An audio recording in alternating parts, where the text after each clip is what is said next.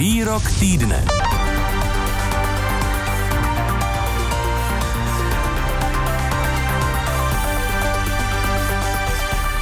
15 hodin 35 minut. Česká republika by se měla podílet na nasazení nových vojenských jednotek NATO v zemích východního křídla aliance. Uprostřed trvajícího napětí kolem hrozby ruské invaze na Ukrajinu to ve čtvrtek prohlásil ministra zahraničí Jan Lipavský za Piráty.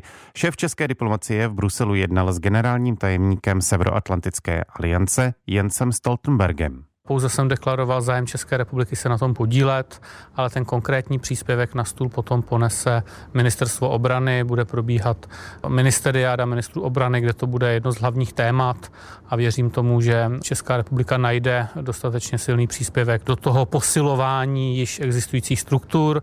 Zahraničně politicky na tom samozřejmě máme velmi silný zájem. Je to otázka naší vlastní bezpečnosti. A slova ministra zahraničí rozebereme v pravidelné páteční rubrice Výrok týdne. Prvním hostem je analytik Pavel Havlíček z Výzkumného centra Asociace pro mezinárodní otázky. Vítejte. Dobrý den. Bylo to prohlášení ministra Lipovského, které jsme slyšeli právě nějakým způsobem překvapivé, třeba vzhledem k tomu, jak vypadala česká zahraniční politika v posledních letech? Já bych řekl, že překvapivé nebylo. Myslím si, že dlouhodobě vychází z nějakého českého zájmu a řekněme z potřeb české zahraniční politiky a české společnosti eh, vůči tomu regionu východní Evropy, ze kterého bohužel v poslední době, zejména tedy v souvislosti s tou ruskou agresí vůči Ukrajině, přichází eh, určitá míra nejistoty, obavy a také hrozby pro českou společnost. Tedy je logické, že Česká republika chce navýšit vlastně ten svůj příspěvek k kolektivní obraně a vlastně přes struktury Severoatlantické aliance, ale i partnerství s dalšími evropskými eh, členskými státy, zkrátka posílit tu naši obrany schopnost proti té potenciální ruské agresi a vlastně nějakým způsobem útoku na západní společenství. Dá se z dosavadních kroků Jana Lipavského a dalších členů vlády říci, jak výraznou roli chce Praha hrát v současné krizi kolem Ukrajiny? Tak my víme, že již dnes se na těch operacích, řekněme, a na tom projektu takzvané předsunuté přítomnosti eh, Severoatlantické aliance v tom eh, regionu Pobaltí podílí eh, nějaké desítky českých vojáků, že eh, pravidelně se na obraně vzdušného prostoru pobalských států podílí i české letectvo, eh, tedy dokáže si představit, že bychom viděli nárůst, řekněme, eh, české přítomnosti o další třeba desítky vojáků, které by se na té vojenské přítomnosti v Pobaltí mohly podílet. Myslím si, že to je skutečně reálné. Tedy je důležité z pohledu zahraniční politiky Česká aby bylo aktivní v rámci toho posilování východního křídla NATO v těžkých časech nebo řekněme v vyhrocených časech? Řekl bych, že nesmírně vysílá to signál nejen našim spojencům eh, na Ukrajině, ale také eh, té, eh, řekněme, té části ruské veřejnosti a zejména tedy ruskému vedení v Kremlu, že prostě Česká republika bere ty společné závazky vážně a že chce se do toho konfliktu také zapojit a nějakým praktickým způsobem ilustrovat vlastně ten, ten, ten svůj závazek, tu svoji zodpovědnost. Viděli jsme podobné kroky také v minulých měsících, kdy Česká republika například nabídla pomoc při ochraně té vnější hranice, zejména tedy eh, našemu severnímu sousedu eh, Polsku. Eh, podobná forma pomoci měla jít i právě litevcům v tom regionu, řekněme, sousedícím s Běloruskem, který je dneska do velké míry v područí Ruské federace a slouží běloruské území dnes jako takové předpolí pro ruskou armádu, tak, aby případně mohla napadnout nejen Ukrajinu, Ukrajinu, ale samozřejmě i ty naše nejbližší spojence eh, z regionu Pobaltí, ale také eh, samotných Poláků. Tedy myslím si, že tohle to opravdu dobře zapadá a vychází to z nějakého mm, našeho vlastního zájmu o bezpečnost, která je garantována i našimi eh, sousedy tím, že my tu společnou, tu společnou evropskou hranici prostě nehájíme, nejsme na jejím okraji, tedy tenhle ten příspěvek je do velké míry logický. Jedna věc je spolupráce se sousedy a zároveň partnery v severo Severoatlantické alianci, teď myslím tedy i vámi zmíněné Pobaltské republiky, nebo Polsko, nebo Slovensko. Ovšem například maďarský premiér Viktor Orbán plánuje příští týden v Moskvě jednat o dodávkách plynu. Rýsuje se tu, řekněme, maďarský odklon od politiky Vyšegrádské čtyřky? Tak my vidíme, že eh, Maďarsko minimálně v tom eh, vektoru východním, tedy eh, co do Ruska a také do určité míry Číny, prostě je již dnes prostě autonomním hráčem. Je to země, která si vede svoji vlastní zahraniční politiku a neholíží se příliš na své nejbližší spojence, prostě jedná bilaterálně, aby tak uspokojila své vlastní potřeby. My vidíme, že Maďarsko bude v, něko, v několika dalších měsících čelit vlastně volebnímu klání v zemi, tedy samozřejmě ta orientace na tyhle ty východní mocnosti je něco, co prostě premiér Orbán využívá v domácí politice. A samozřejmě tím také hasí určité problémy, například v energetice, které Maďarsko prostě má, tím například, že se zavázalo Ruské federaci a nechalo si vlastně od ní vyplatit půjčku na dostavbu té jaderné elektrárny Pakšt, která samozřejmě prohlubuje tu energetickou závislost Maďarska na Rusku, které prostě ho může bohužel v některých momentech eh, vydírat. Tedy ano, s dílem eh, vlastní, řekněme vinou, dílem i prostě eh, tím, že v Maďarsku je taková vláda, jaká je, tak prostě Maďarsko má svoji nějakou autonomní politiku, která příliš nezapadá do zbytku toho přístupu Vyšegrádského, tedy Česka, Slovenska nebo Polska, které v těchto těch věcech velmi souzní, bych řekl. A zároveň Maďarsko jako člen Severoatlantické aliance.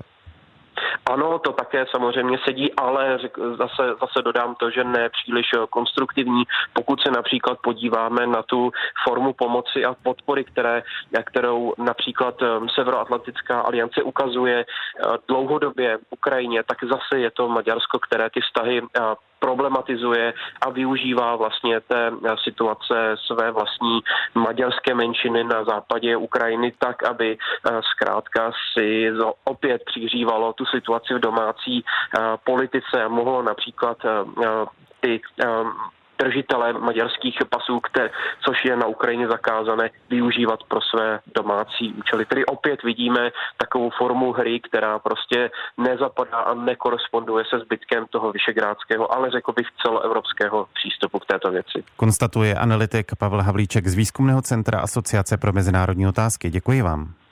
Já vám také děkuji a přeji hezký den. A u výroku ministra zahraničí Jana Lipavského zůstáváme. Jeho vnitropolitický rozměr bude tématem pro redaktorku Serveru Seznam zprávy Marii Bastlovou. Dobré odpoledne. Pěkné odpoledne. Řekněme, jak moc odvážný je výrok Jana Lipavského za Piráty z pohledu domácí politické reality. Panuje tu dostatečná schoda na tom, že se má Česko zapojit do posilování Severoatlantické aliance na hranicích východních členů aliance? Já to vnímám tak, že panuje poměrně jednoznačná a celkem silná schoda eh, uvnitř vládní koalice, že skutečně eh, oproti té době minulé nebo té době předchozí, předchozího volebního období eh, je to mnohem jednoznačnější. Ta podpora je vyjádřena formou, o které v podstatě nelze diskutovat. Ono už jsme to totiž viděli, nebo bylo to možné zaznamenat včera také ve velmi silném a velmi jednoznačném vyjádření premiéra premiéra Petra Fialy, který naprosto jednoznačně řekl, že je v podstatě naší povinností stát po boku Ukrajiny a e, aktivně se už v tuto chvíli e, podílet na tom, abychom e, dali najevo, že za Ukrajinou stojíme a že se vymezujeme proti tomu, jakým způsobem se na východním území Ukrajiny chce chovat a chová Rusko. Ministra Lipavského při jeho nástupu do úřadu někteří politici a pozorovatele považovali, eh, řekněme, při, při vší úctě za slabší článek vlády. Jak se s tím zatím dokázal popasovat? Myslím si, že na to je ještě brzy, abychom něco podobného hodnotili, protože těch situací zatím nebylo až tak dramaticky moc. Eh, rozhodně si troufám říci, že v tuto chvíli eh, ministr Jan Lipavský neudělal žádný přešlap. Eh, tím nejhmatatelnějším přešlapem, přešlapem, který bych zmínila, bylo to, co zmínil ještě předtím, než se ujal své funkce, tedy když komentoval to, kteří politici budou nebo nebudou velvyslanci, konkrétně mluvil o bývalém ministru zdravotnictví Adamu Vojtěchovi, tak to bylo lehké diplomatické fopa, ale od momentu, kdy do své funkce nastoupil, tak se asi žádného eh, fopa nedopustil, eh, ale těch klíčových situací, kdyby se lámal chleba, zatím příliš mnoho nebylo. Tady v té situaci s Ukrajinou se vyjádřil jednoznačně, je to samozřejmě postoj, který velmi pravděpodobně nekonvenuje například prezidentu republiky Miloši Zemanovi nebo Pražskému hradu. Umím si představit, že jejich názorový postoj je v této oblasti jiný. Šlo by říci tedy, že se Jan Lipavský vyjádřil odvážně, ale na druhou stranu skutečně v konstelaci té současné vládní koalice to tak odvážný výrok není. Je to výrok, který zkrátka naprosto jednoznačně drží politickou linku té současné vládní koalice. Nejenom, řekněme, podpora svého postoje samotné Ukrajině, ale zároveň i posílení a pomoc členům Severoatlantické aliance, kteří sousedí s Ukrajinou, především pobaltské země, Polsko, eh, Slovensko. Může se eh, z té eh, pomoci a podpory partnerů, kteří jejich země leží na východ od nás, může se z toho stát nějaké, řekněme, mm, kontroverzní téma, horké téma tuzemské politiky? Jak se na to dívá opozice například? No tak to předpokládám, že se z toho eh, stane a může stát horké politické téma, zejména eh, pro hnutí SPD. Je to, nepochop, je to pochopitelně postoj, který jim vůbec blízký nebude, naopak to budou velmi silně eh, rozporovat, to myslím, že je jednoznačné, to se dá předpokládat, ale SPD není úplně klíčovou hybnou silou v parlamentu, v poslanecké sněmovně. U hnutí ANO tam si umím představit, že budou některé postoje možná vlažnější, že by se to mohlo stát předmět předmětem parlamentních debat, eh, ale eh, zase tak jednoznačný postoj eh, u nich také nebude. Myslím, že tam lze čekat ten postoj různorodý, bych tak řekla. Redaktorka serveru Seznam zprávy Maria Bastlová. Děkuji, hezký den. Já také, naslyšenou. Posloucháte Odpolední plus. Nejnovější události v rozhovorech a reportážích. Každé všední odpoledne od 14 do 18 hodin na Plusu.